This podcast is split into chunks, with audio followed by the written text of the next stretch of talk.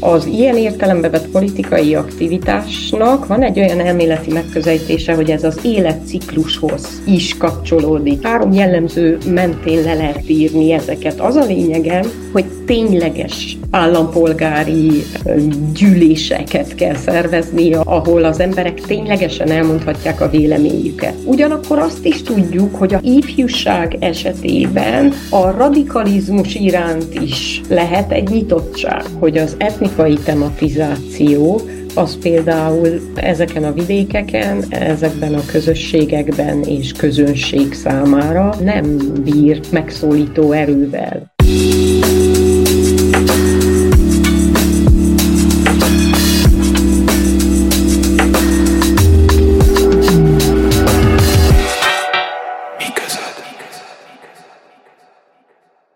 Sziasztok, ez itt a Mi között Erdélyi Közéleti Podcast, én Kis Anna vagyok, és legelőször engedjétek meg, hogy egy nagyon boldog új évet kívánjak nektek. Nagyon sajnálom, hogy a tavalyi utolsó podcast végül elmaradt, de amint a kis közleményemben is írtam, minden bizonyal a székelyudvarhelyesen így tervezték a karácsonyt, meg az évzárást, úgyhogy egyszerűen csak úgy gondoltam, hogy nem lenne helyén való kitenni a meglévő anyagot, és hát az én gondolataim is inkább az érintett diákok körül forogtak. És bár nehéz azt mondani, hogy előre kell tekinteni, mert tudom, hogy ilyenkor ez mennyire nehéz, ma mégis egy olyan témát és meghívottat hoztam az év első podcastjébe, ami meghatározó lesz az egész évre nézve. Idén ugyanis négy darab választás lesz Romániában, feltehetően négyszer kell majd elmennünk szavazni.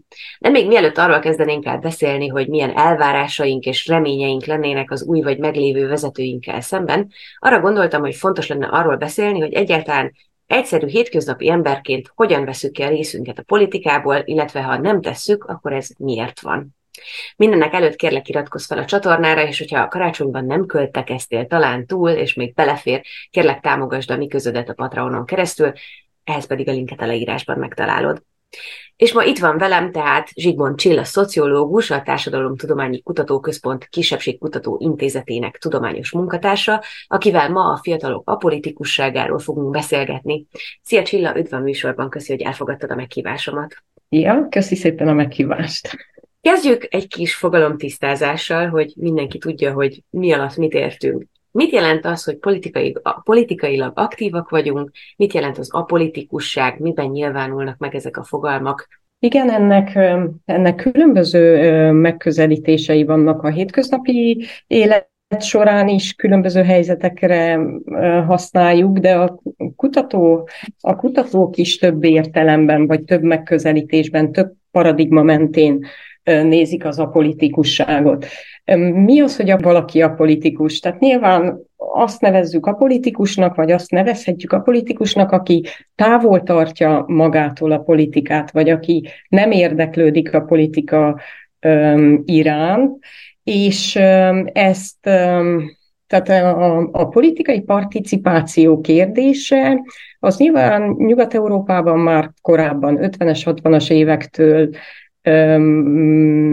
hatványozottabban foglalkoztatja a kutatókat, hiszen hol van értelme politikai participációról beszélni, nyilván csak is demokratikus keretek közt. Tehát a, a szocializmus időszakában okafogyott lett volna politika, ilyen értelemben politikai részvételről beszélnünk, és honnan közelítettek? Tehát elsősorban volt egy ilyen intézményközpontú megközelítés, vagy, vagy a, a, a politikai pártok, a választások felől közelítették a politikai participációt, vagy részvételt, és ugye akkor mi számított részvételnek? Az, ha az egyén részt vesz a választásokon, esetleg pártag, vagy bármilyen olyan szervezeti kötődése van, amely közvetve közvetlenül kapcsolódik a politikához, és hogyha a cselekvéseivel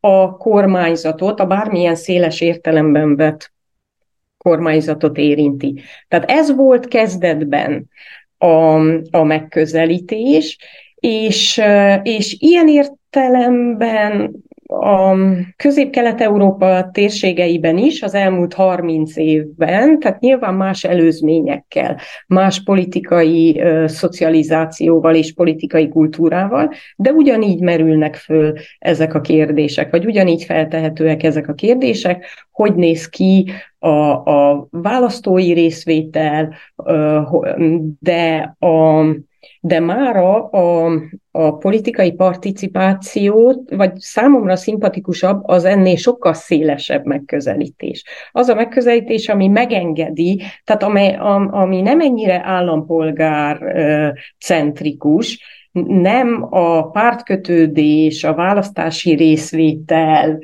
és a kormányzati tevékenységekhez kapcsolódó egyéni részvételt nézi, hanem, hanem egy ilyen megengedőbb, célközpontú, vagy központú megközelítés, ami azt mondja, hogy, hogy a politikát értelmezhetjük sokkal-sokkal tágabban is, és akkor már egyből sokkal árnyaltabbá válik az is, hogy ki az, aki a politikus. Tehát ilyen, ilyen irányba is elindulhatunk, és ez a paradigma azt mondja, hogy tehát amióta vannak választói magatartás vizsgálatok, azóta az egyértelmű, hogy például a fiatalok kifejezetten az a csoport, akik kevésbé aktívak a választási részvételben, kevésbé aktívak politikailag a pártkötődésekben.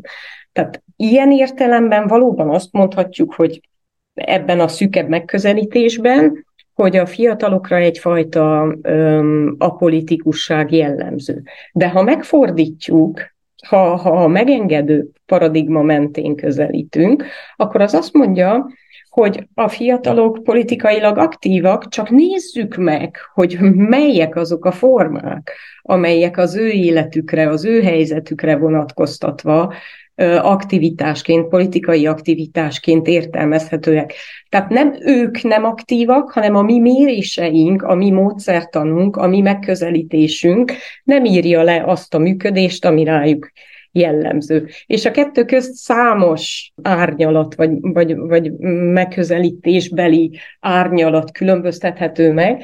Az apolitikusságra mi lehet az a mutató, amit használni szoktak? Például a kérdőíves felmérésekben ugye egyrészt lehet, tehát lehet maga a választási részvétel is, de lehet az, hogy mennyire érdekli a politika. Ez egy olyan kérdés, amelyel a, a politika iránti érdeklődést, vagy az apolitikusságot megfordítva mérni lehet. De úgy tűnik, hogy hogy óriási különbség van abban, hogy mit ért a kutató politika alatt, és mit értenek a fiatalok politika alatt. Mert amikor nem kvantitatív, tehát nem kérdőíves felméréssel vizsgálták ezt a kérdést, hanem kvalitatív, interjús, fókuszcsoportos beszélgetések során, akkor az, az derült ki, hogy a politika fogalmát, tehát külön önmagában a politika fogalmát a fiatalok sokkal szűkebben, sokkal kevesebb tevékenységről gondolták azt, hogy az politikai, tehát a politika tartalma volt sokkal ö, szűkebben definiált, és erre a kérdésre, hogy mennyire érdekli őket a politika, nem érdekli az a szűk szegmens, amely az ő ö, ö, meglátásukban vagy értelmezésükben politika.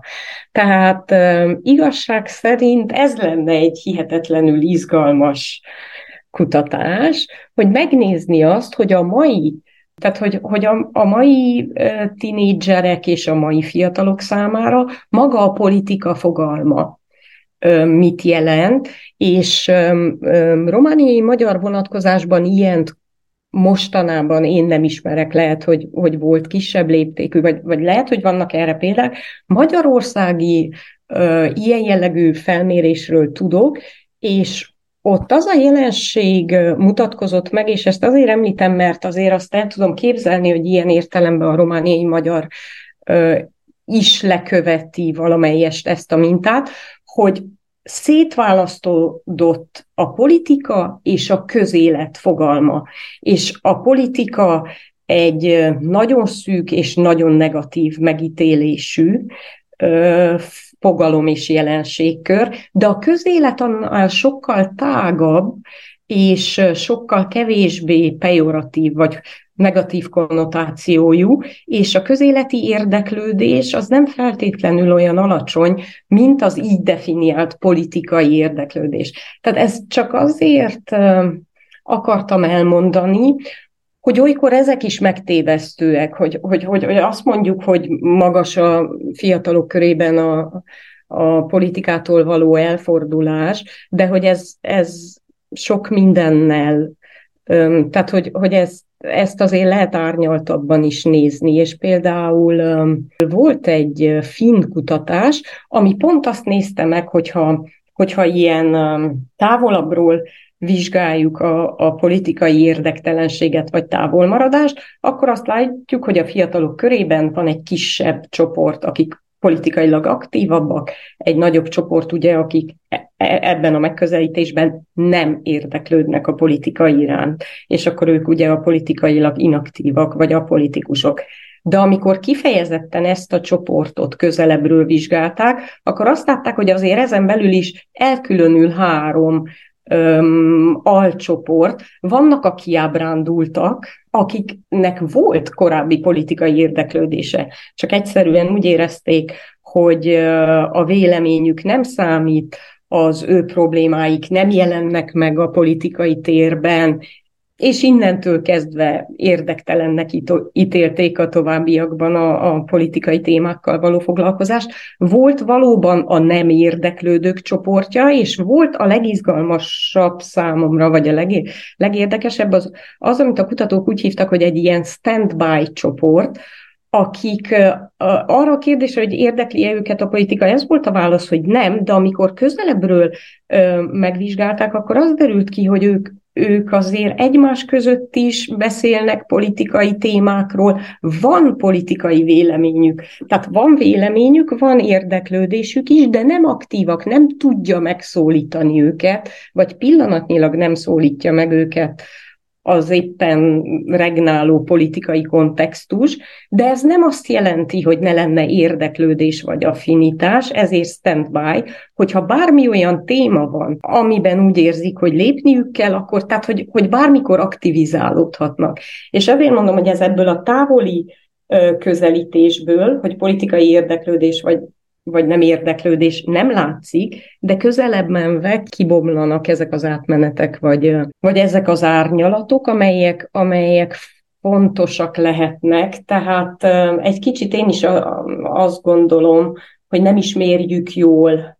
Tehát nem, nem mérjük kellően érzékenyen, és, és a, a fiatal korosztályra, vagy a, a fiatalokra élesített fogalmakkal, vagy adekvált, adekvát fogalmakkal sokszor a, a, a politikai participációt, ezért egy kicsit leegyszerűsítő, és ilyen értelemben persze negatívabb képet kapunk, mert az ilyen kemény megközelítésben, mint, mint választási részvétel, pártkötődés, ilyen értelemben valóban sokat csökkent ez. Nagyon érdekes dolgokat mondtál már így az elején. Még mielőtt jobban így belemennénk részletekbe, azért én így kíváncsi lennék arra, hogy mondjuk így a rendszerváltás óta eltelt 30 évben így milyen arányban változott úgy egyáltalán most, hogyha így a szigorú követelményrendszer szerint vesszük a,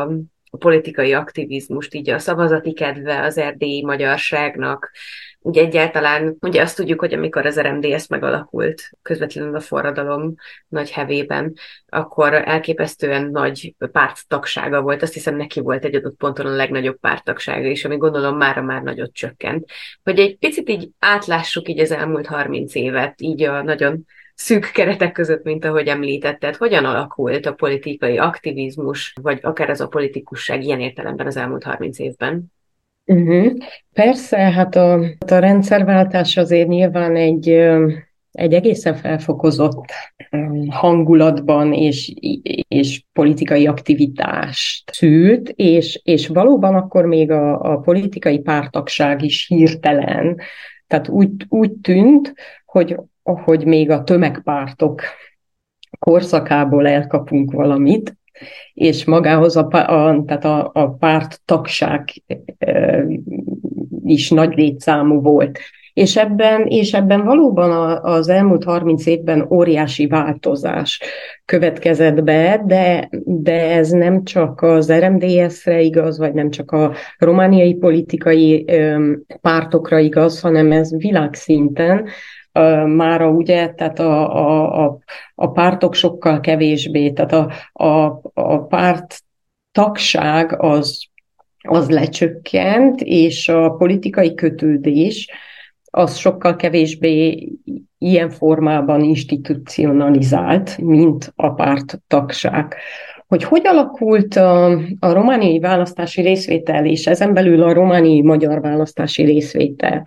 Ha a választási adatokat nézzük, akkor ugye azt látjuk, hogy hogy, hogy 2004-ig, tehát 90-92-ben volt kiugróan magas, vagy hát nagyon magas a romániai választási részvétel, és ezen a két választáson az RMDS a romániai magyarok számarányához képest is jól szerepelt, tehát jobban mozgósított, vagy jobban sikerült mozgósítania a, hát a tagságát, ugye az akkor még kiterjedt tagságát, meg általában a, a romániai magyar választókorú ö, lakosságot. De utána a Románia szinten, tehát 2004-ig a romániai választási részvétel meghaladja az 50 ot 2004 után amikor szétválasztódik az államelnöki választás, elválasztódik a parlamenti választástól, azt követően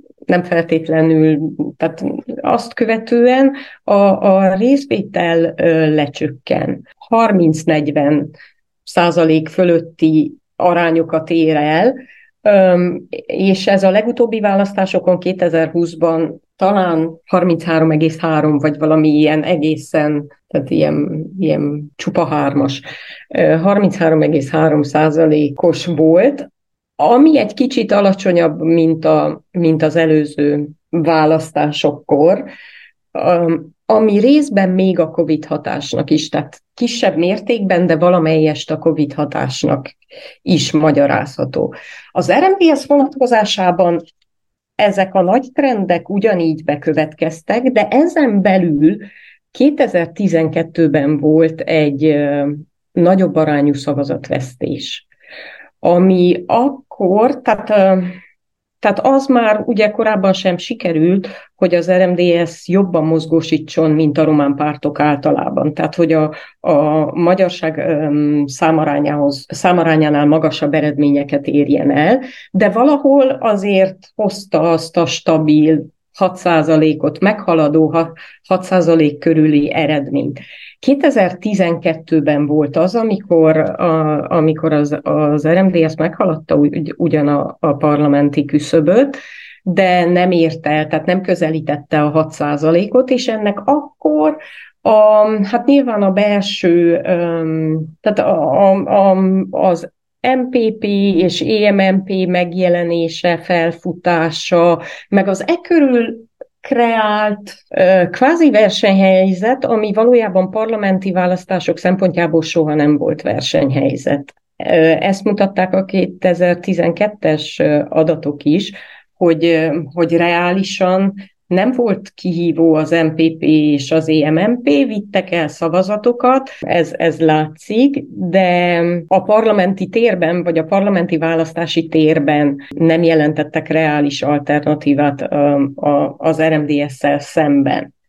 Viszont utána megmaradt ez a retorika, a, az összefogás retorikája, amely, amiben bele lehetne menni, hogy de, de valójában a, az EMMP, az MPP és az EMMP, EMNT hatását abban lehet azt gondolnám jobban megragadni, hogy hol veszített. Tehát például Bihar megye egy olyan helyszín, Románia térképén, ahol a, az RMDS támogatottsága ö, csökkent. Már 2016-ra a, a, a nemzetiségi arányoknál nagyobb mértékben csökkent. És például ott azért elképzelhető, hogy nagy mértékben szerepet játszott az EMNT, EMNP, EMNT, RMDS ellentét is. De a, a másik, ami ezekből az adatokból kirajzolódik, az az, hogy a több magyarságot leszámítva, tehát Kovászna és Hargita megyét leszámítva, 2020-ban az RMDS viszonylag jól szerepelt Szatmár és Maros megyében, tehát ott, ahol azért a nemzetiségi arányok viszonylag magasabbak, vagy, vagy kiegyensúlyozottabbak, sőt, konkrétan Marosvásárhely és Szatmárnémeti esetében meg tudott, minden bizonyal meg tudott szólítani román nemzetiségű szavazatok, szavazókat is, így tudott nyerni Sos Zoltán és Kereskényi Gábor, de a szorványvidékeken ott nagy arányú szavazatvesztést regisztrált. Tehát már korábban, már 2016-ban is, 2020-ban is, tehát a számaránynál jóval nagyobb arányú szavazatvesztése volt az RMDS-nek, amelyel összességében persze nem kerül, került veszélyben, és feltételezhetően nem kerül veszélybe a, az, RM, az RMDS parlamentbe kerülése, annál is inkább ugye, hogy hogy azért a legújabb választási törvényben is hát hívhatnánk akár Lex RMDS-nek, hogy ott van az a kitét, hogy ha, ha valamely párt nem éri el az 5%-ot, de minimum négy megyében eléri a 20%-os szavazati arányt, akkor, akkor biztosított a parlamenti képviselete. Ez korábban is már így volt, csak akkor a 6 plusz 3, hogy 6 képviselő, 3 szenátort kellett bejutatnia, ez az is, és ez is egy ilyen plusz biztosíték az RMDS számára, hogy amennyiben um, esetleg nem érné el az 5%-os választási küszöböt, akkor is parlamenti pártként tudná folytatni a tevékenységét. De itt um, nyilván ettől függetlenül azt gondolom, hogy az egy, um, az egy nagyon komoly um, hát akár ezt is mondhatnám, hogy romániai magyar szinten, tehát hogy, hogy ennek a, a pszichológiai, ez a pszichológiai határ azért ez nagyon-nagyon kemény lenne, hogyha, hogyha az 5% alá kerülne az RMDS, de mondom ismétlem, nem gondolom azt, hogy a következő választásokon, tehát hogy ezt csak mint az alternatív küszöb, csak ilyen vonatkozásban említettem, de azt viszont, azt, hogy arról viszont azt gondolom, hogy hogy kevés szó esik, hogy vegyes vidékeken, szorványvidékeken hogyan veszített talajt és veszít teret az RMDS, és hogy azért ezekről mindenképp érdemes lenne, vagy, vagy, vagy ezekről akár fontos is lenne a jelenleginél több szót ejteni, meg jobban körüljárni a lehetséges okokat, a lehetséges következményeket, illetve hát a lehetséges változtatásokat, hogy mi az, amivel esetleg van-e olyan, amely, amivel ez esetleg visszafordítható, vagy, vagy mi hogyan alakul, alakítható? Hogyha megpróbálnánk korosztályra, akár társadalmi rétegekre levetíteni azt, hogy akkor ki az, aki és akkor ismét nem tudom, így használjuk a szigorú értelemben, vagy akár ezt a bár nekem nagyon tetszik ez a standby álláspontja a politikához való viszonyulásnak így az emberekben. Tehát, hogyha, de hogyha le tudnánk így egyszer, nem egyszerűsíteni, de ha fel tudnánk így osztani a romániai magyar társadalmat, akkor kikre, vagy kire mondható el inkább az, hogy, hogy apolitikus, kikre mondható el az inkább, hogy politikailag aktív, amit mondjuk merítsünk ki abban, hogy tényleg rendszeresen eljár és szavaz. A választási adatokból Romániára vetítve is azt látjuk, hogy az, amit az elején mondtunk, az az a romániai magyarokra is érvényes, és a romániai választókra is érvényes, hogy valóban a, a, a legfiatalabb korosztály, tehát hogyha a megyénként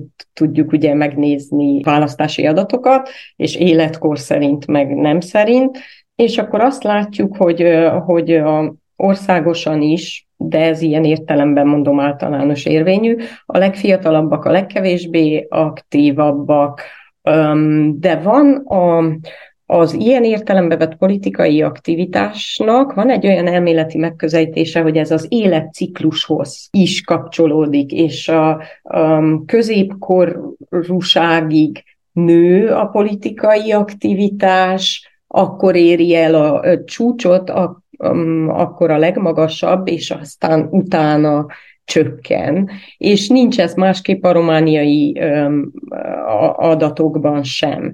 Tehát mondom, itt, itt elsősorban, tehát ez a, ez a megközelítés az életciklushoz köti. De hogyha visszatérünk a fiatalokhoz, tehát a, a, a fiatalok politikai részvétele, a választásokon való részvétele, az, az alacsonyabb volt és az alacsonyabb. Nem a választási adatokra vonatkozóan, de esetleg, de esetleg tudnék egy kicsit beszélni arról, hogy 2015-ben volt egy ifjúság szociológiai felmérés, ami a, ami a romániai, a szlovákiai, a vajdasági és a kárpátaljai magyarokra vonatkozott. És ebben a politikai érdeklődésre vonatkozóan is, meg a demokráciával való elégedettséggel vonatkozóan is foglalkoztunk azzal, ez egy 2015-ös nagy léptékű ifjúság szociológiai felmérés, a Genesis felmérés, hogy mi az, ami magyarázza, mivel magyarázható a, a politikai érdeklődés, és hát ugye visszafordítva ennek a tükrében a, a politikai um, érdektelenség, és akkor ezt itt most beemelném, hogy a politikai érdeklődés esetében ott ugyanaz jött ki, tehát voltak kérdések, amely, amelyek esetében a regionális különbségek erősek, és voltak olyan ö, jellemzők, mert összehasonlítva vizsgáltuk a négy régióban a politikai érdeklődést is. És például a fiatalok esetében az derült ki, hogy azok körében nagyobb az esélye a politikai érdeklődésnek, akik hírfogyasztóbbak, tehát eleve van egy nyitottság, a közéleti és a politikai hírek iránt, tehát magasabb a hírfogyasztás, a média használaton belül is kifejezetten a hírfogyasztás, illetve érdekes módon, vagy hát nem annyira érdekes módon, mert ez kapcsolódik korábbi eredményekhez, de hogy erősebb a hagyományos értékrendhez való kötődés. Tehát a, az érték preferenciákban a politikai érdeklődés összefüggött egy hagyományosabb értékrenddel az erdélyi fiatalok körében. Ez a vajdaságiaknál pont fordítva volt. Ott egy nyitottabb, liberálisabb értékválasztással járt együtt a politikai érdeklődés, a kárpátaljai és az erdélyi vagy romániai magyarok körében ez inkább egy hagyományos, tehát a hagyományos értékeknek a, a fontosabbnak ítélésével járt együtt. Erre sikerült valamilyen magyarázatot találni, hogy ez, hogy ez miért van így? Igen, eleve amikor, tehát ha ezt a négy kisebbségi közösséget összehasonlítjuk, akkor politikai attitűdök szintjén is, társadalmi értékek szintjén is, de akár a nemzeti identitáshoz való viszonyulásukban is, azt találtuk, hogy ha mondjuk egy ilyen síkon próbáljuk elhelyezni, akkor, a, akkor eleve az van, hogy a kárpátaljai magyarokra jellemző a leghagyományosabb értékpreferencia, és az, a romániai magyar ehhez áll a legközelebb, és a skála másik végletén állnak a vajdasági fiatalok, ilyen értelemben a legnyitottabb, legliberálisabb értékpreferenciákkal, és a szlovákiai az a vajdasági és az erdélyi között helyezkedik el, de közelebb a vajdaságiakhoz. Tehát valószínű, tehát eleve van egy, egy hagyományosabb értékrend és, és ez megmutatkozik, valószínű ez mutatkozott meg ebben a, a politikai érdeklődés, a társadalmi értékek felől nézve el, ugyanez a kapcsolat jelentkezett, de ugyanakkor például a szabadidő eltöltése esetében az derült ki, hogy azok, akik inkább érdeklődnek a politika iránt, azok szabadidejükben nyitottabbak a, az úgynevezett magas kultúra fogyasztás iránt, és mondjuk kevésbé vonza őket a, a, a bevásárlás, meg, meg kevesebb szabadidőt fordítanak ilyesmikre.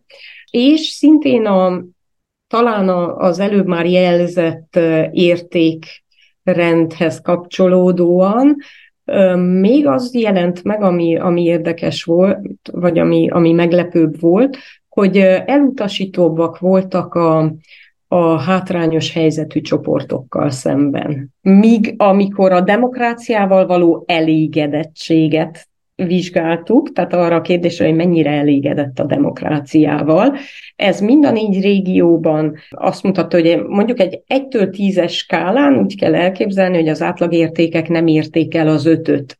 Tehát azt mondhatnánk, hogy egy általános elégedetlenség rajzolódott ki így, tehát így megközelítve, és ez az elége, de ez az elégedetlenség kisebb mértékű volt, tehát történt egy pozitív elmozdulás mondjuk 2001-hez képest, mert akkor volt szintén egy ilyen összehasonlító felmérés, a Mozaik 2001, és annak az adataihoz képest a demokrácia megítélése valamelyest jobb volt, csak hát ez, a, e, ez az összmegítélés mégis inkább negatív, mint pozitív.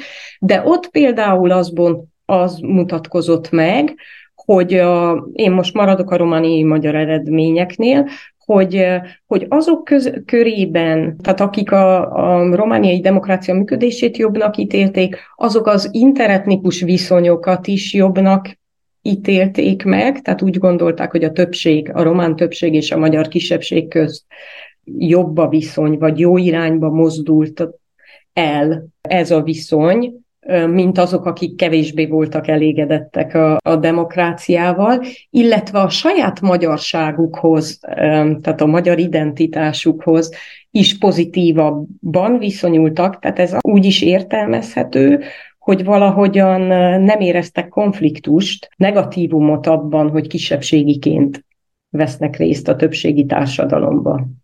Tehát ilyen értelemben a két, a, a demokrácia megítélése és a politikai érdeklődés valahogy kiegészíti ezt a képet. Vizsgáltuk a politikai attitűdöknek a mintázatait is, és az, az még hozzáadott ehhez.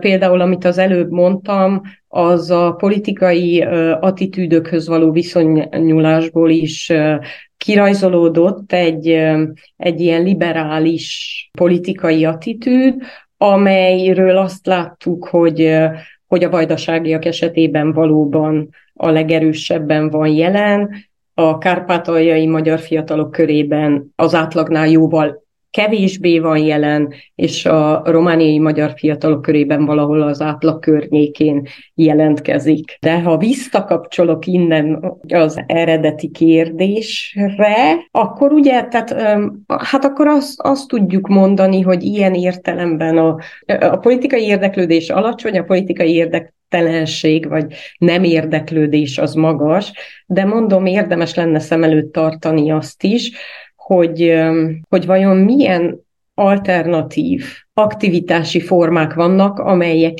a választások során nem mutatkoznak meg, de attól még az aktivitáshoz ö, hozzátartozhatnak, és erre gondolom később még kitérünk, úgyhogy most, most még akkor inkább nem megyek bele ebbe. Igazából ehhez kapcsolódik um, a következő kérdésem olyan szempontból, hogy már ugye a témafelvetés, és hogy erről a témáról podcast készüljön, az én fejemben onnan indult, hogy egyrészt azt hiszem, én talán sokáig ebbe a standby um, csoportba tartoztam, ez a, egy saját magam megfigyelése, vagy hogy így, ahogy elmesélted, hogy milyen csoportok vannak, talán így ezzel tudtam a leginkább azonosulni. Nyilván mondjuk, nem tudom, 18 évesen szerintem egyáltalán nem érdekelt a politika, de hogy azért, mert hogy abban a korban talán így nem arra áll rá az embernek az agya. Viszont azóta, amióta így standby-ban vagyok, meg talán most, hogyha beszélünk arról, hogy milyen alternatív módozatai vannak annak, hogy az ember politikailag, politikailag aktív legyen, akkor talán most már politikailag aktívnak nevezném magam, hiszen készül ez a podcast, és nagyon sok olyan témát érintek, ami meghatározza az erdélyi magyarságot, vagy akár azt, hogy nem tudom, az RMDS hogyan politizál, vagy sokszor erről akár nyilvánosan véleményt formálok, stb. Na de hogy nagyon sokszor hallottam azt, és hallom azt továbbra is, hogy akár fiatalok, és főként fiatalok köréből, hogy nem foglalkoznak a politikával azért, mert úgy érzik, hogy nincsen ráhatásuk, úgy érzik, hogy hogy parlamenti képviselők, vezető politikusok sokszor indokolatlanul és helytelenül ülnek ott, ahol vannak, és hogy ez ellen hétköznapi ember nincs, amit tegyen. Ők a nagyok, mi kicsik vagyunk, mi ne szóljunk bele abba, mert nem a mi dolgunk, mi nem tudjuk, hogy mi történik ott.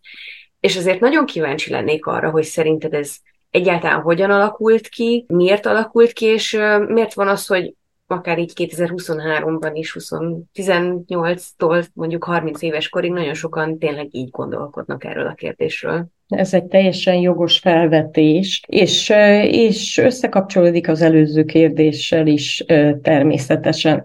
A rendszerváltáskor valószínű, hogy valahogy mindenki azt gondolta, hogy ha megteremtődnek a demokrácia intézményes feltételei, akkor ez valahogyan önmagában elég ahhoz is, hogy a demokrácia mint gondolkodásmód, mint mentalitás, mint életforma is megjelenjen.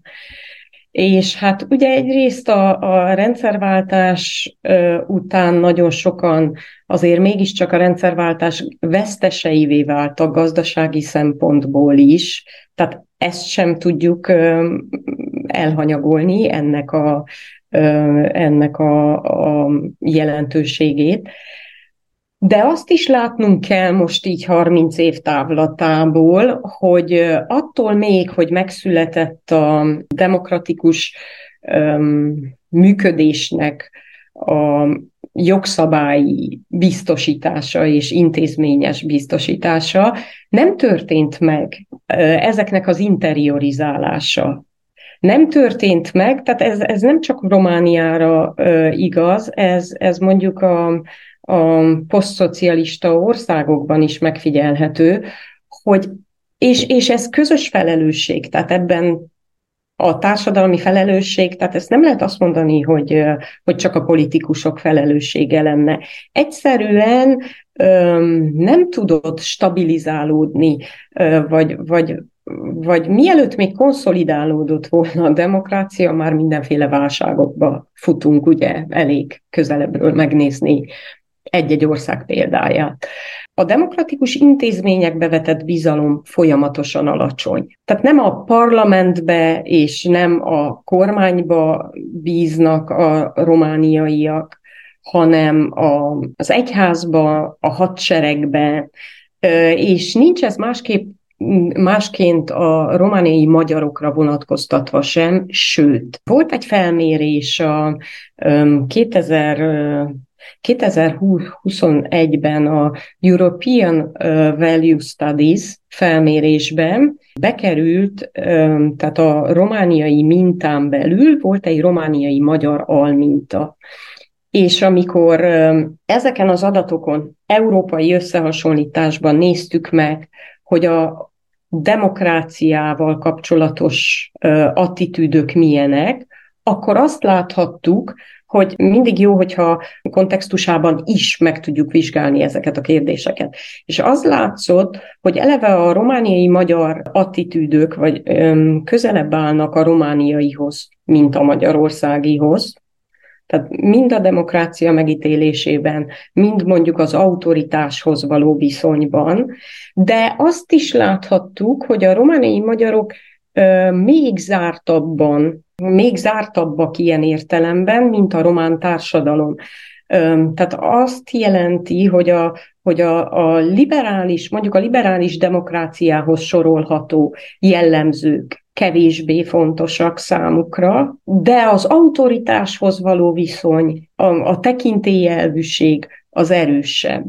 És a romániai magyarok, tehát a, ezen az értéktérképen sokkal inkább a nem EU-s országokhoz, Oroszország, Örményország, Azerbajdzsán, Grúzia, tehát a, a, az autoritáshoz való viszonyban elért eredmények, vagy attitűdök inkább ezt jelezték, és ezt Azért tartom fontosnak kihangsúlyozni, mert összefügg ezzel, amit, amit kérdeztél, és, és az, azt gondolnám, hogy azzal, hogy valahogyan, valahogyan nem sikerült a, a politikai bizalmat és a demokrácia intézményeibe vetett bizalmat, illetve egy demokratikus értékrendet és életfelfogást és gondolkodásmódot és viselkedés mintát ebben az elmúlt 30 évben kialakítanunk.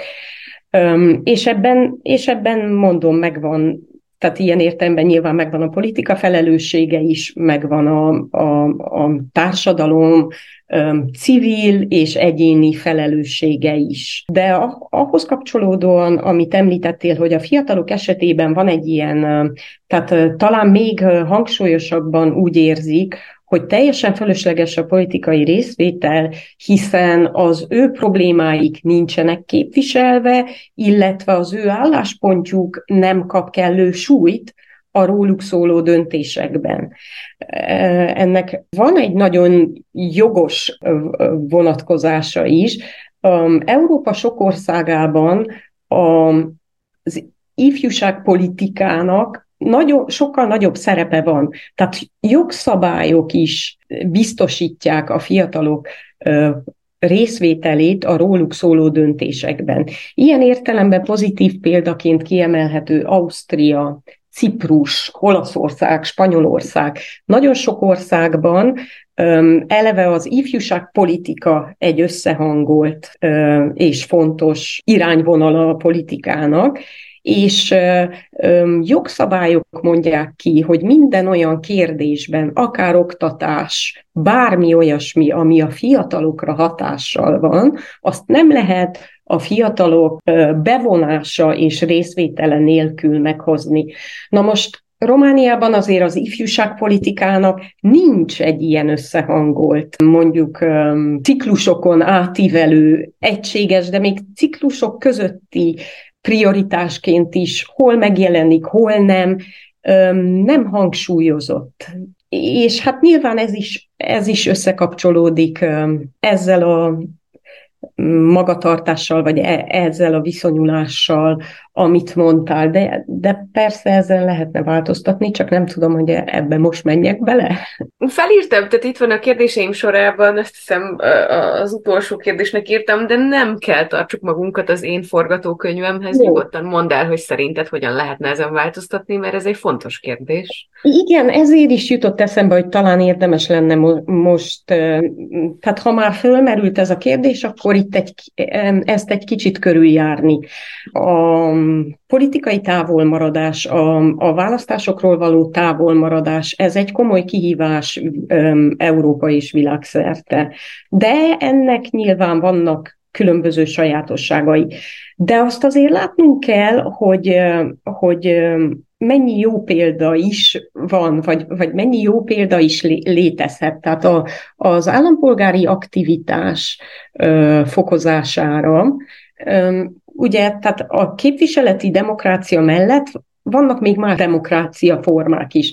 A részvételi demokrácia, vagy a deliberatív demokrácia. A részvételi ugye azt jelenti, hogy bevonzani az állampolgárt a döntésbe. A deliberatív ezt, ezt néha szinonimaként használják a, a mindennapokban, de ennek más-más sajátossága van. A deliberatív ö, demokrácia felfogásban a lényeg a vitákon van azt gondolják, hogy a nyilvános viták azok, amelyek által a, a döntéseket meg kell hozni, és amelyek által az állampolgári kultúra és a politikai szocializáció is öm, egyrészt alakítható, ugye, öm, és, öm, és ez nem csak a fiatalokra vonatkozik, de a fiatalokra is külön vonatkoz, hat.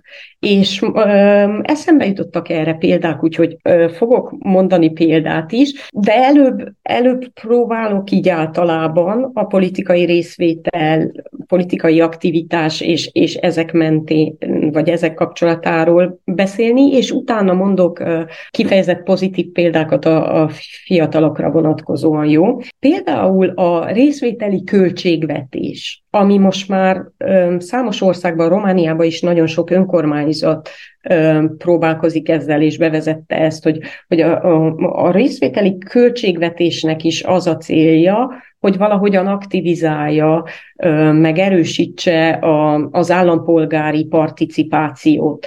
Mit jelent ez, hogy bizonyos keretösszegekről, tehát ennek általában ez Brazíliába találták ki, egy nagyon nehéz helyzetben vált be ez a modell, és azóta vették át, és ennek nagyrészt az a lényege, három jellemző mentén le lehet írni ezeket. Az a lényege, hogy tényleges állampolgári um, gyűléseket kell szervezni, ahol, ahol az emberek ténylegesen elmondhatják a véleményüket.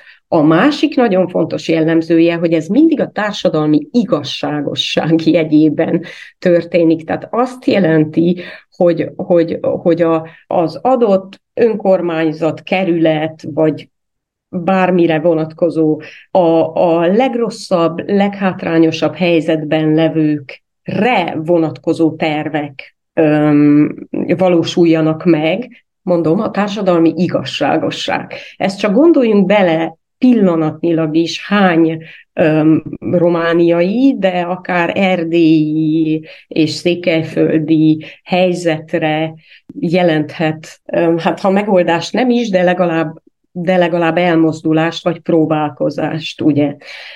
Tehát, tehát a, az állampolgári részvétel kulcsfontosságú, a társadalmi igazságosság kulcsfontosságú, és az is, hogy utána ez az állampolgári döntés ténylegesen megjelenjen a döntéshozatalban. Tehát, na ezt ezt csak a részvételi költségvetéssel kapcsolatosan mondtam el. Mondom, erre azért nagyon sok példa mm, van most már a Romániában is, önkormányzatoknál. De volt egy érdekes, volt egy érdekes, szintén az állampolgári részvételre vonatkozóan egy egy nagyobb lé- lélegzetvételű próbálkozás, ami nem volt feltétlenül sikeres, főként kisebbségi szempontból. De most eszembe jutott úgy, hogy elmondom, jó? A romániai alkotmánymódosítás, az a romániai 2013-as alkotmánymódosítás. A 2003-ban módosított alkotmány, módosítottak először alkotmányt a 90-es években megszavazott alkotmánynak 2003-ban volt először egy ilyen revíziója, és 2013, a 2013-as alkotmánymódosításkor megvolt hozzá a szükséges parlamenti többség, de az akkori kormánytöbbség előállt egy olyan ötlettel, vagyis pontosabban a, a pro-demokrácia alapítvány kezdeményezésére belement egy olyanba, hogy, hogy legyen egy ilyen alkotmányozó fórum.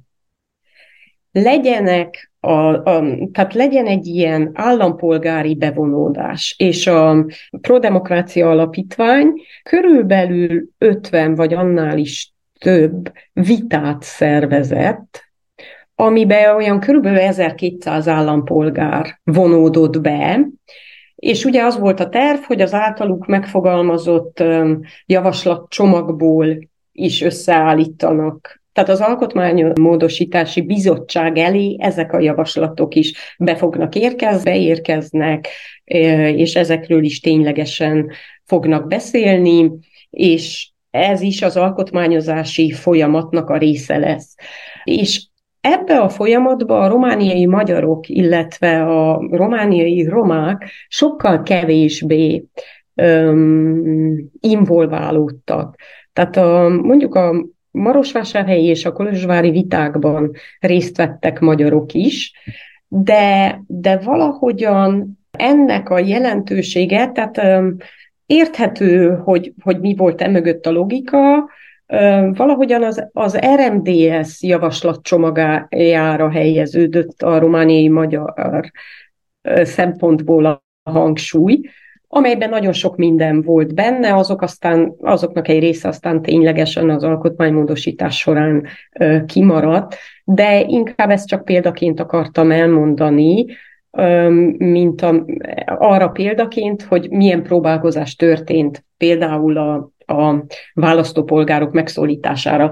De mondtam, hogy mondani konkrét a fiatalokra vonatkozó konkrét példákat. Tehát egyrészt nyilván lehetne követni azoknak az országoknak a példáját, ahol külön jogszabály vonatkozik a, a fiatalokat érintő kérdésekben, a fiatalok részvételére a döntéshozatalban. De Romániában is, tehát valójában pozitív példaként lehetne felhozni a Common kezdeményezéseket, akár Kolozsvár, akár Sepsiszentgyörgy esetében, akár országosan, vagy akár a Románia ifjúsági fővárosa kezdeményezést, ami arról szól, persze ezek elsősorban városi önkormányzatokat érintenek, de pontosan arról szólnak, hogy a helyi tanács, vagy a, tehát a helyi önkormányzat és a fiatalok részvételére építő. Ezek mind-mind ilyen példák, amelyek valamilyen módon a bevonást vagy a részvételt serkentenék, és hát mind kezdeményezés, ennél azért azt is meg kellene említenünk, hogy, hogy végeredményben maga az RMDS is a Zilahi kongresszuson elfogadott egy ifjúsági és női kvótát, ami arról szól, hogy mind a helyi politikai szervezetekben, mind az országosban, az ifjúságnak és a nőknek, hát az egyikben, a, a helyiben 30%-os, az országosban 15%-os jelenlétet vagy részvételt biztosítani kell, itt azért persze még van bőven terep, szóval, de mint kezdeményezés és mint egy erre való lépés, azért ezt is arra gondoltam, hogy ezt is emeljük ki, vagy ezt is, ezt is mondjuk el. Az jutott még ehhez eszembe, hogy, hogy nagyon érdekesek ezek a, a demokratikus innovációra vonatkozó kutatások. Ezek pont arról szólnak, hogy, hogy három dolog mentén, tehát kettőt már említettem, de most a fiatalok miatt a harmadik jellemzőt is muszáj mondani. Tehát a demokratikus innovációkutatás miről szól? Megnézni azt, hogy, hogy milyen megoldások vannak az állampolgárok aktivizálására, bevonzására. És ennek egy ilyen hármas megközelítése lehet. Az egyik az, amiről már beszéltünk, a részvételiség, tehát a részvételi demokrácia formái. A második az pontosan ez a deliberatív demokrácia, ez nagyon-nagyon fontos lenne, a viták, a viták és a nyilvános viták lefolytatása, és a nyilvános viták során született döntések. Tehát ezeknek a, az aktivizáló, bevonzó szerepe nem, nem bagatelizálható, ha visszautalunk ahhoz a, a sztereotipikus megközelítéshez, amivel indítottad a kérdésedet, hogy a politikusok azok valami, valami távoli, akik ott ülnek, döntenek, úgyse tudjuk hogyan, és őket úgyse érdekli, hogy mi mit gondolunk. Na ezeken a beidegződéseken tudna változtatni például ez is. És a harmadik, ami kifejezetten szintén a fiatalokra fókuszál, az a, az új információs és kommunikációs technológiák által lehetővé tett új média felületek, és az ezeken kibomló aktivitás. És ezeket meg lehetne nézni. Tehát, tehát ez az a három irány, amelyel válaszolni próbálnak világszerte vagy Európa szerte erre a kihívásra, hogy a politikai aktivitás csökken, és a távolmaradás nő. És visszautalva arra, hogy mit is nevezünk politikai aktivitásnak, ez a harmadik, tehát a, a, az új infokommunikációs eszközök teremtette lehetőségek, ez kifejezetten, kifejezetten a, a mostani generáció ö, sajátossága. Öm, és persze a pessimista megközelítések azok ugye azt, azt mondják, hogy a fiatalok öm, politikai aktivitása folyamatosan csökkent, és mivel kitolódik a, a felnőtté válás folyamata is, és ugye a politikai aktivitás az összefügg ezekkel a nagyobb életeseményekkel, és, és mivel ezek később következnek be, ezért ezeknél a fiataloknál a politikai aktivitás már soha nem fogja elérni azt a szintet, ami a korábbi korosztályoknál volt. Mondom, ez az a, ez a keményebb, pessimistább megközelítés. De azt mindenképp látni kell, hogy a részvételiség és a közösségiség, de a közösségiségről még nem beszéltünk, de a részvételiség formái változnak, és, és tényleg hozzá kell igazítani ahhoz, ami a pillanatnyi, tehát, a, tehát nem lehet politikai aktivitásról, politikai participációról beszélni, anélkül, hogy, hogy ennek ezt a vonulatát ne emelnénk be, hogy ez hogyan jelenik meg, és mit jelenthet az online térben. Ez a megengedő, a politikai aktivitásnak a megengedő megfogalmazása, ez, ez, ez azt is jelenti, hogy például a fiatalok számára az is lehet politikai aktivitás, tehát valójában a maga az életmód, hol vásárolnak, mit fogyasztanak, milyen zenét hallgatnak.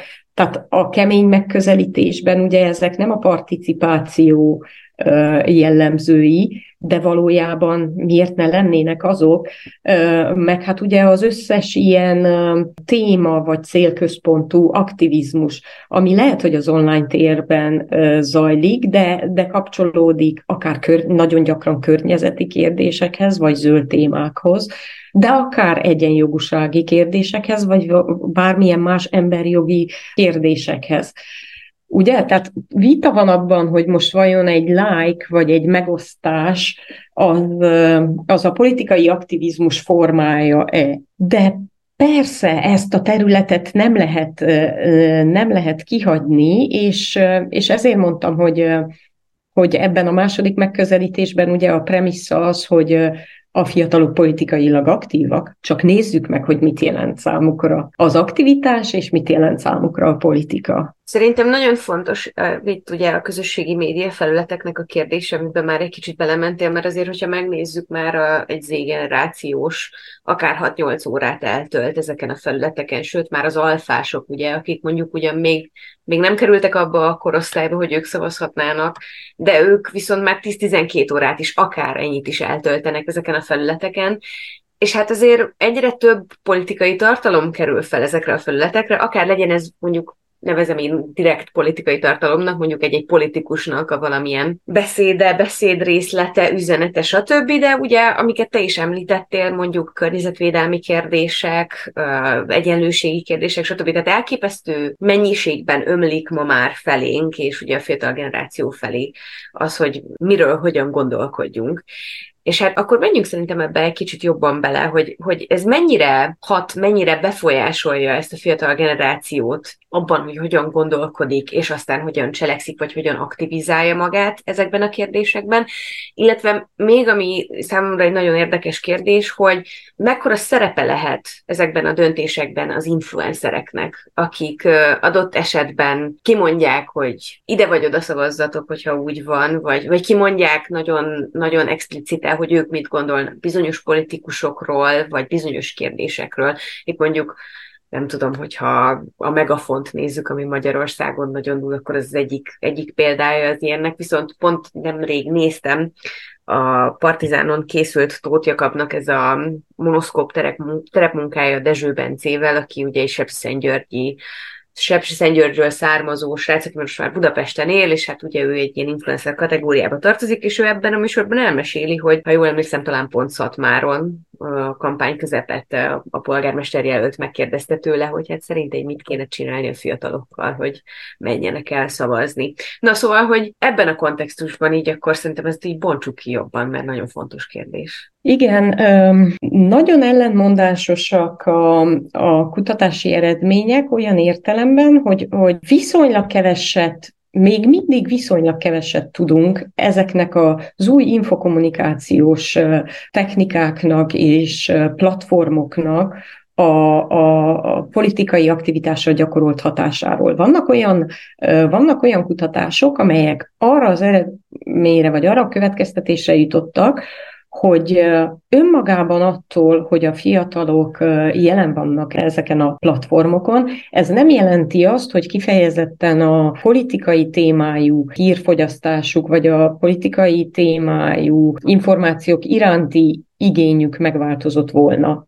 Hogy olyan értelemben ugyanúgy nem érdeklődnek a politikai kérdések iránt, mint korábban, csak ezt egy másik platformon teszik. Ez az egyik megközelítés. De ugyanakkor meglátnunk kell, hogy egyszerűen a jelenlét által, tehát nem feltétlenül kell neki önmagában érdeklődnie politikai témák iránt, ahhoz, hogy így, a, ahogyan a, a felvezetődben vagy a kérdésed felvezetésében mondtad, olyan tartalmakkal találkozzon, amelyeknek azért van ö, politikai jelentése is.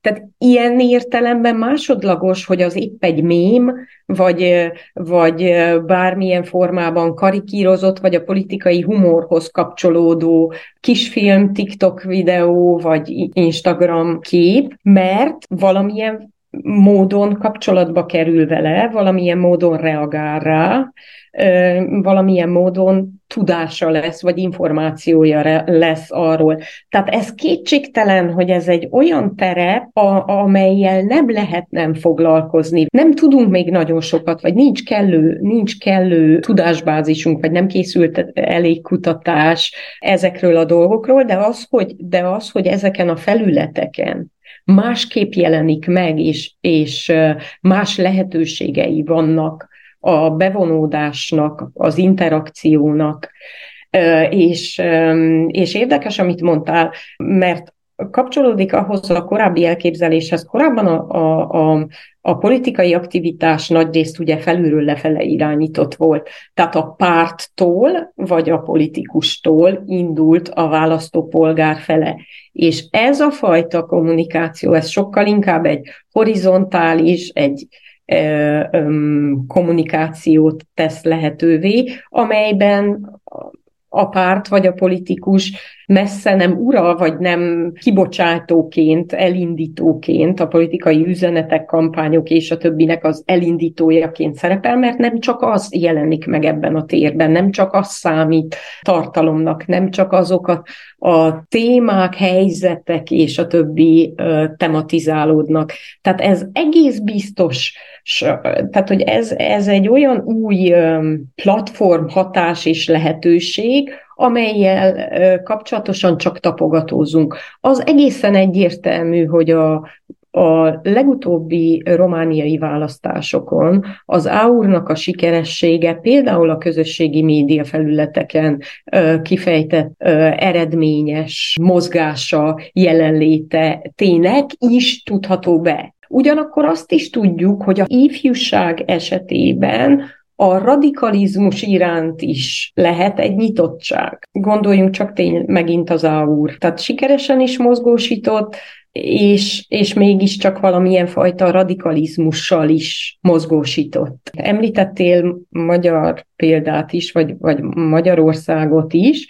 A magyarországi ifjúságkutatásokból az rajzolódott ki, hogy, hogy olyan kifejezetten szélsőséges elköteleződésük nincs, de mondjuk például a Jobbik nagyon sikeresen mozgósította és szólította meg a fiatalokat. Tehát, hogy ezek közt vannak egyrészt életkori sajátosságok a radikalizmus iránti nyitottságban, másrészt meg pontosan ezeknek a felületeknek a használata általi megszólítás, hogy, hogy ez hogyan működhet, mit hogyan hozhat működésbe, hogyan aktivizálhat, hogyan vonhat be, hogyan tehet, hogyan erősítheti a részvételt. És mindeközben folyamatosan amúgy az pörög a fejemben, hogy mi itt ugye a, a politikai aktivizmusról, ugye ezt említetted a legelején, hogy ugye egy ilyen demokratikus konstrukcióban tudunk beszélni, vagy hát akkor van értelme, de mindeközben már itt ebben a podcastben is, de most már egyre több szó esik arról, hogy hát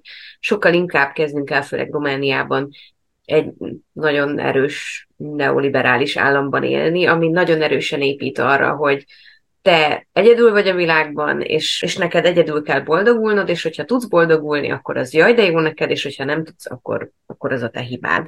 És akkor egy ilyen kontextusban így hogy tudnánk, nem is tudom értelmezni a helyzetet, hogy így milyen, milyen hatása van, és itt említetted a közösségiségnek a kérdését, amit lehet, hogy ide akár ki is ponthatnál, hogy ugye van egy nagyon erős individualizmus, amiben azt érezzük, hogy a saját magunk sikere az csak saját magunkon múlik, vagy, és minden minden ezt kommunikálja felénk a közösségi médiától elkezdve ugye az állami e, szociális ellátórendszerekig, mert ugye egyre inkább, egyre kevésbé kezdenek működni, Ugye benne vagyunk egy nagyon erősen globalizált világban is. Ezeknek a demokratikus értékeknek a kezdenek ugye így elhullani, vagy egyre kevésbé tudjuk őket meg, megélni. Ezek így egységében milyen hatással vannak így a politikai magatartásunkra? Igen, itt tehát itt az állam kapcsán is, és említetted az oktatást is. És még arról nem is beszéltünk, pedig ez egy nagyon fontos dolog, hogy a, hogy a politikai aktivitásban a,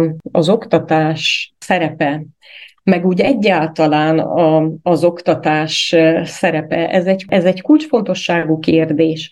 Bár a, a politikai magatartásra, a fiatalok esetében a politikai magatartás kutatások azt mutatták, hogy elsődlegesen a szülők, tehát az befolyásolja a politikai participációt, hogy otthon mennyire téma a politika, van-e ilyen értelemben egy ilyen elsődleges szocializáció, illetve az elmúlt időszakban felerősödött az, hogy a kortárs csoportok, a kortársak hatása a legmagasabb, de kétségtelenül az oktatási intézménynek is hatása van. Tehát ebben a, tehát a közvetlen hatása a közvetlen hatása úgy jelentkezik, hogy az iskolai évek, tehát a minél magasabb iskolai végzettséggel rendelkezik, annál nagyobb valószínűséggel magasabb a politikai érdeklődés is. De az oktatásra vonatkozó kérdések, tehát az oktatás az az elsődleges szocializációs intézmény, ahol például azt, amiről beszéltünk, a, az állampolgári kultúra, a politikai szocializáció, a demokratikus értékrend valamilyen módon átadható, és, és gondolkodás módban, és viselkedési mintákban kifejlődhető, vagy megszilárdítható lehetne. És például nagyon érdekes, tehát a, a, a kutatások azt mutatják, hogy ott, ahol van külön állampolgári ismeretek, tantárgy, vagy erre vonatkozó, tehát készség és, és elképzelés arra, hogy ezt átadják a diákoknak, az konkrétan hat a politikai érdeklődésre és a politikai bizalomra. Például volt egy nagyon érdekes kutatás Belgiumban, ami azt mutatta meg, hogy a politikai ismereteknek a tanítása konkrétan a politikai érdeklődést befolyásolja. Minél többet tud, tehát ha ismeri a rendszert, ha tudja, hogy hogyan működik, ha tudja, hogy mik a kiválasztási, a beleszólási, a, tehát az egész mechanizmus ismeri, átlátja, akkor nyilván ez a fajta távolságtartás is módosulhat, hiszen pontosabban láthatja, hogy hol vannak azok a, a, a belépési pontok, ahol az egyén, mint állampolgár befolyással lehet ezekre a folyamatokra. Tehát ez, ez a kutatás azt mutatta, hogy ilyen értelemben van egy közvetlen kapcsolat is, politikai ismeretek tanítása az eleve a politikai érdeklődés fokozásával jár, de van egy közvetett hatása is, minden más vagyis az osztály demokratikus légköre, az oktatás szellemisége, ezek mind-mind a demokráciába és a, a demokratikus intézményekbe vetett bizalmat erősítik.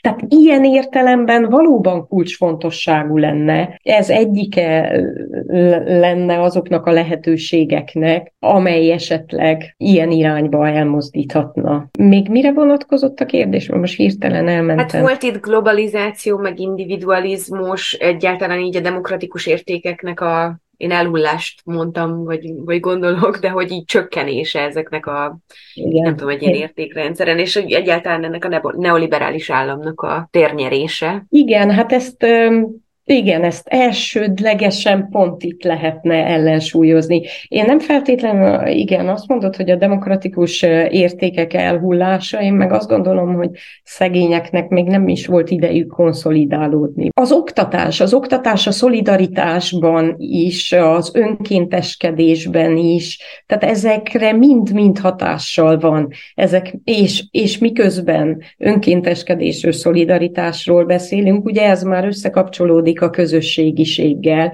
és ezek már az individualizáció ellenébe hatnak. De ugyanakkor, amit mondtál, az egy tágabb kontextusba is helyezhető. Um, Habermas még annó azt mondta, hogy a, hogy a szociális állam megszülte az úgynevezett jóléti privatizmust, hogy, hogy amelyben az állampolgár kliensé változik, és ezért nem kerülnek igazán válság, legitimációs válságba ezek a politikai berendezkedések, mert az állampolgárnak megéri kliensként viselkednie. Tehát mindaddig, amíg hozzáfér azokhoz a szolgáltatásokhoz, mindaddig nem fog jobban bevonódni, és nem fogja gyökeresen átalakítani ezeket. Ezt csak ehhez a keretezéshez ö, akartam hozzátenni, de nyilván ezek a példák, tehát ö, akár, akár kicsiben is ezt láthatjuk, hogy, hogy azért vannak olyan kezdeményezések, amelyek pontosan a közösségiségre építenek, a szolidaritásra építenek, de hogy az oktatás, az oktatás az egy, az egy megkerülhetetlen, az érzékenyítés, az állampolgári ismeretek, de az állampolgári ismereteknek egy ilyen jellegű megközelítése. Igen, egyébként én úgy emlékszem, hogy nekem még volt annó az iskolában ilyen állampolgári nevelés órám, de őszintén nem tudnám megmondani, hogy miről szólt ez az óra, mert igen, hát nagyon... ez, ez, Tehát, hogy benne van a tantervben, elmondhatják, hogy hát van ilyen, de hogy szerintem én akkor nem, nem tanultam mindegy, meg, hogy, hogy akkor nem tudom, hogy lesz, ből, hogy lesz valakiből parlamenti képviselő, és hogy akkor én ehhez hogy tudok, vagy nem tudok hozzájárulni. Úgyhogy ez egy fontos része lenne mondjuk az oktatási rendszernek az újítása. Nagyon sok szempontból fontos lenne, hogy, hogy ez ugye megújuljon, ezt nem is bírjuk kezdeni és végezni.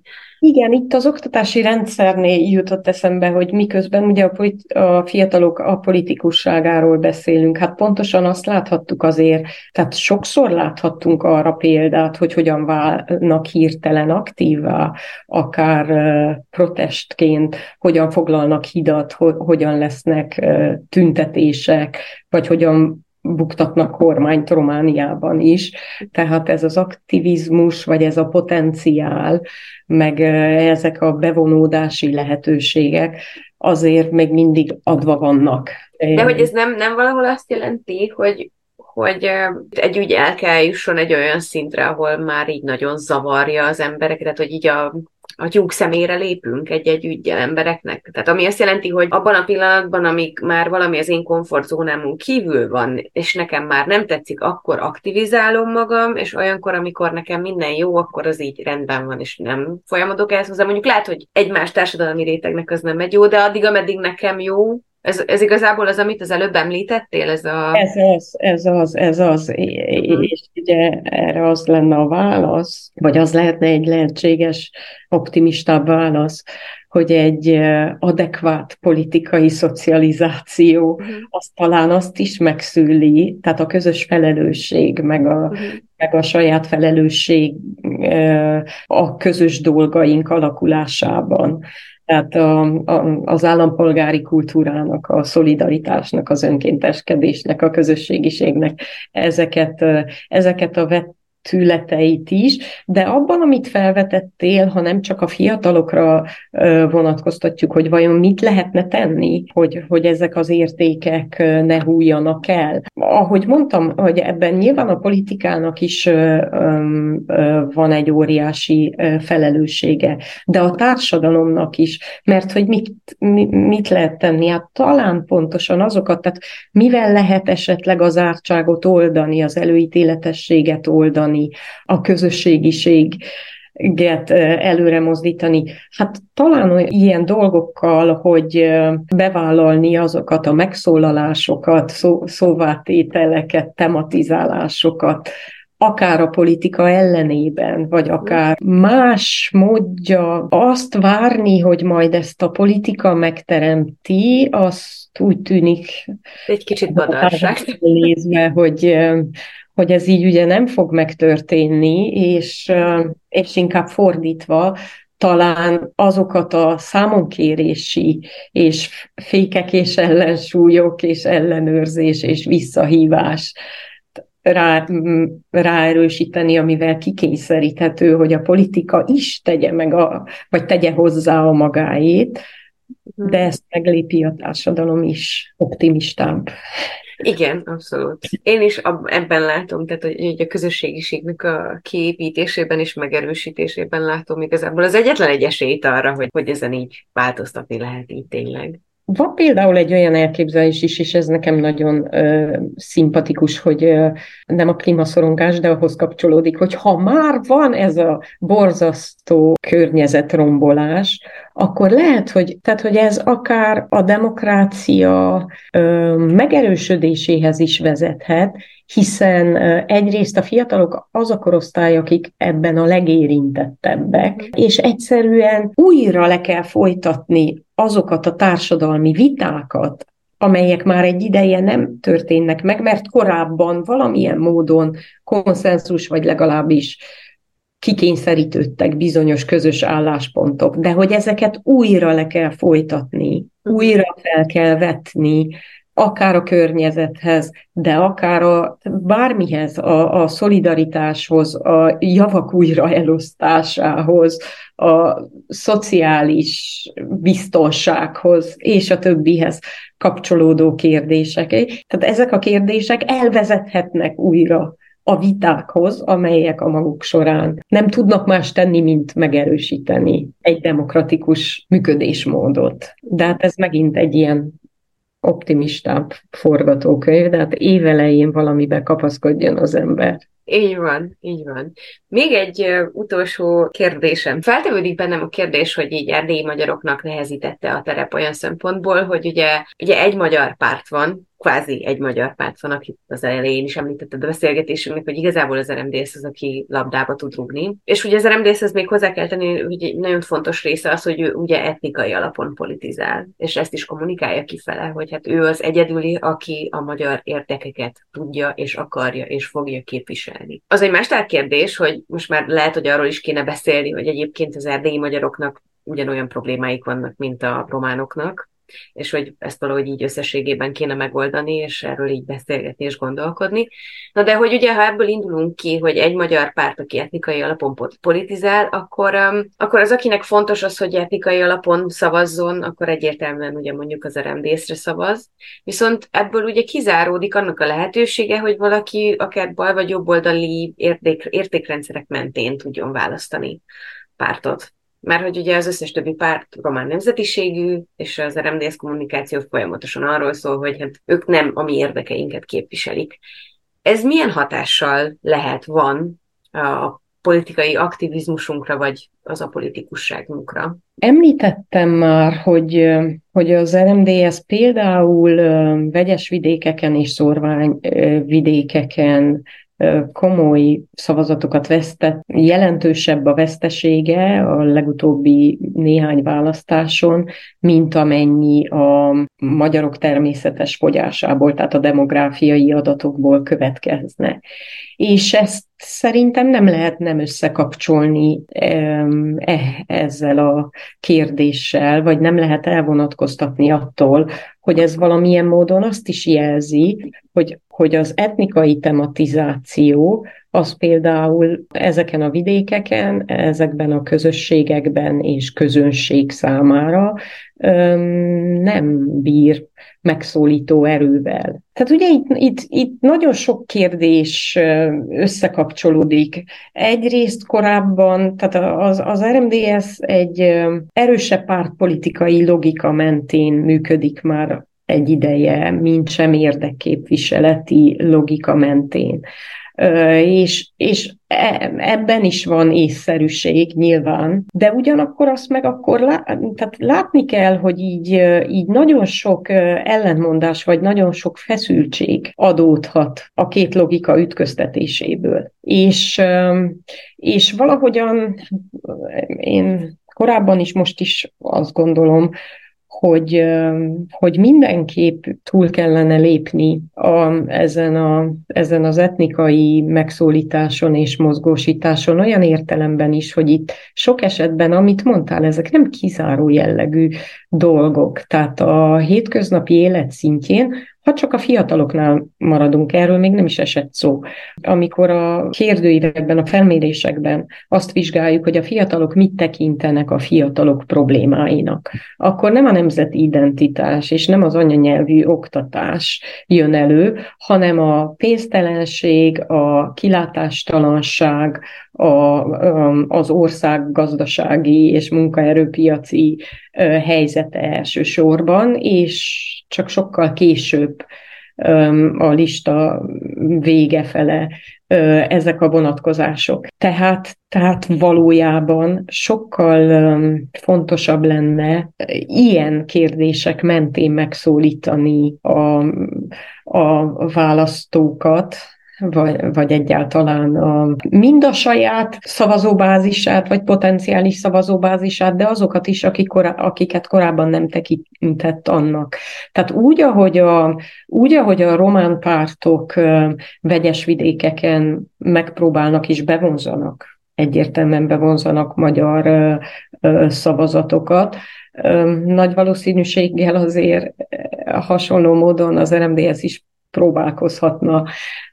Tehát ha, ha, ha lazítani lehetne ezen a diskurzuson, ha a hangsúlyokat át lehetne hangolni, ha a, persze, hát ebben, ebben a, az RMDS tematizációja és az RMDS állásfoglalásai is témaként előjönnek, hogy, hogy, hogy milyen volt az RMDS, és milyenné vált az RMDS, hogyan volt egy európér, tehát hogyan jelentett a romániai politikai mezőben egy európér szereplőt, és már a, hogyan gyengült meg ez a, ez a pozíció. És kisebbségi pártként, hogy nem mondjam, hogy kisebbségi érdekvédelmi szervezetként, e, ez egy potenciális lehetőség lenne, hogy akkor ilyen értelemben nyitottan, és minden kisebbségre, és, és minden ilyen témára ö,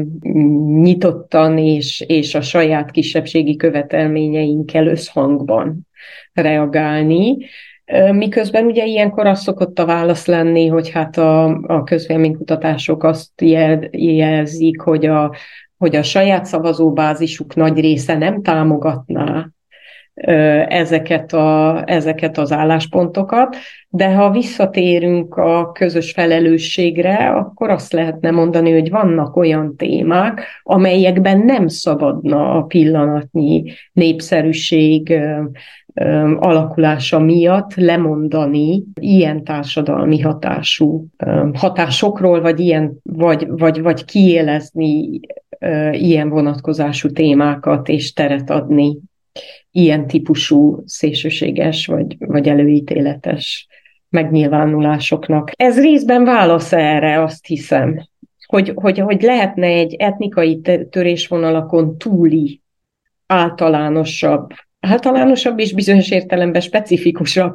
szakpolitikát, vagy, vagy, vagy politikai tematizációt folytatni. Persze ez olyan értelemben nehéz, hogy maga a, a párt struktúra, tehát a felépítés is azt eredményezi, hogy például a székelyföldi, tehát a többmagyarságban élő politikusok tematizációs képessége erős, és az ellenébe bizonyos értelemben sokszor az ellenében kellene ezt az összehangolást, vagy ezt a, ezt a más típusú tematizációt érvényesíteni, de én azt gondolom, hogy mindenképp értelmes lenne. Akkor ebben így végszóként azt hiszem, hogy egyetérthetünk. Silla, neked nagyon-nagyon szépen köszönöm, hogy ma velünk voltál és elfogadtad a meghívásomat. A hallgatóknak pedig köszönöm szépen, hogy velünk tartottatok az év első podcastjében is. Hamarosan újdonságokkal is érkezünk, és már nagyon szeretném bemutatni a bővülő szerkesztőséget is, úgyhogy kövessétek a munkánkat a közeljövőben is, hogyha tehetitek, akkor támogassátok is, hogy gyorsabban tudjunk nőni és szélesíteni tudjuk a tartalmainkat. A jövő heti viszont hallásig, látásig, sziasztok!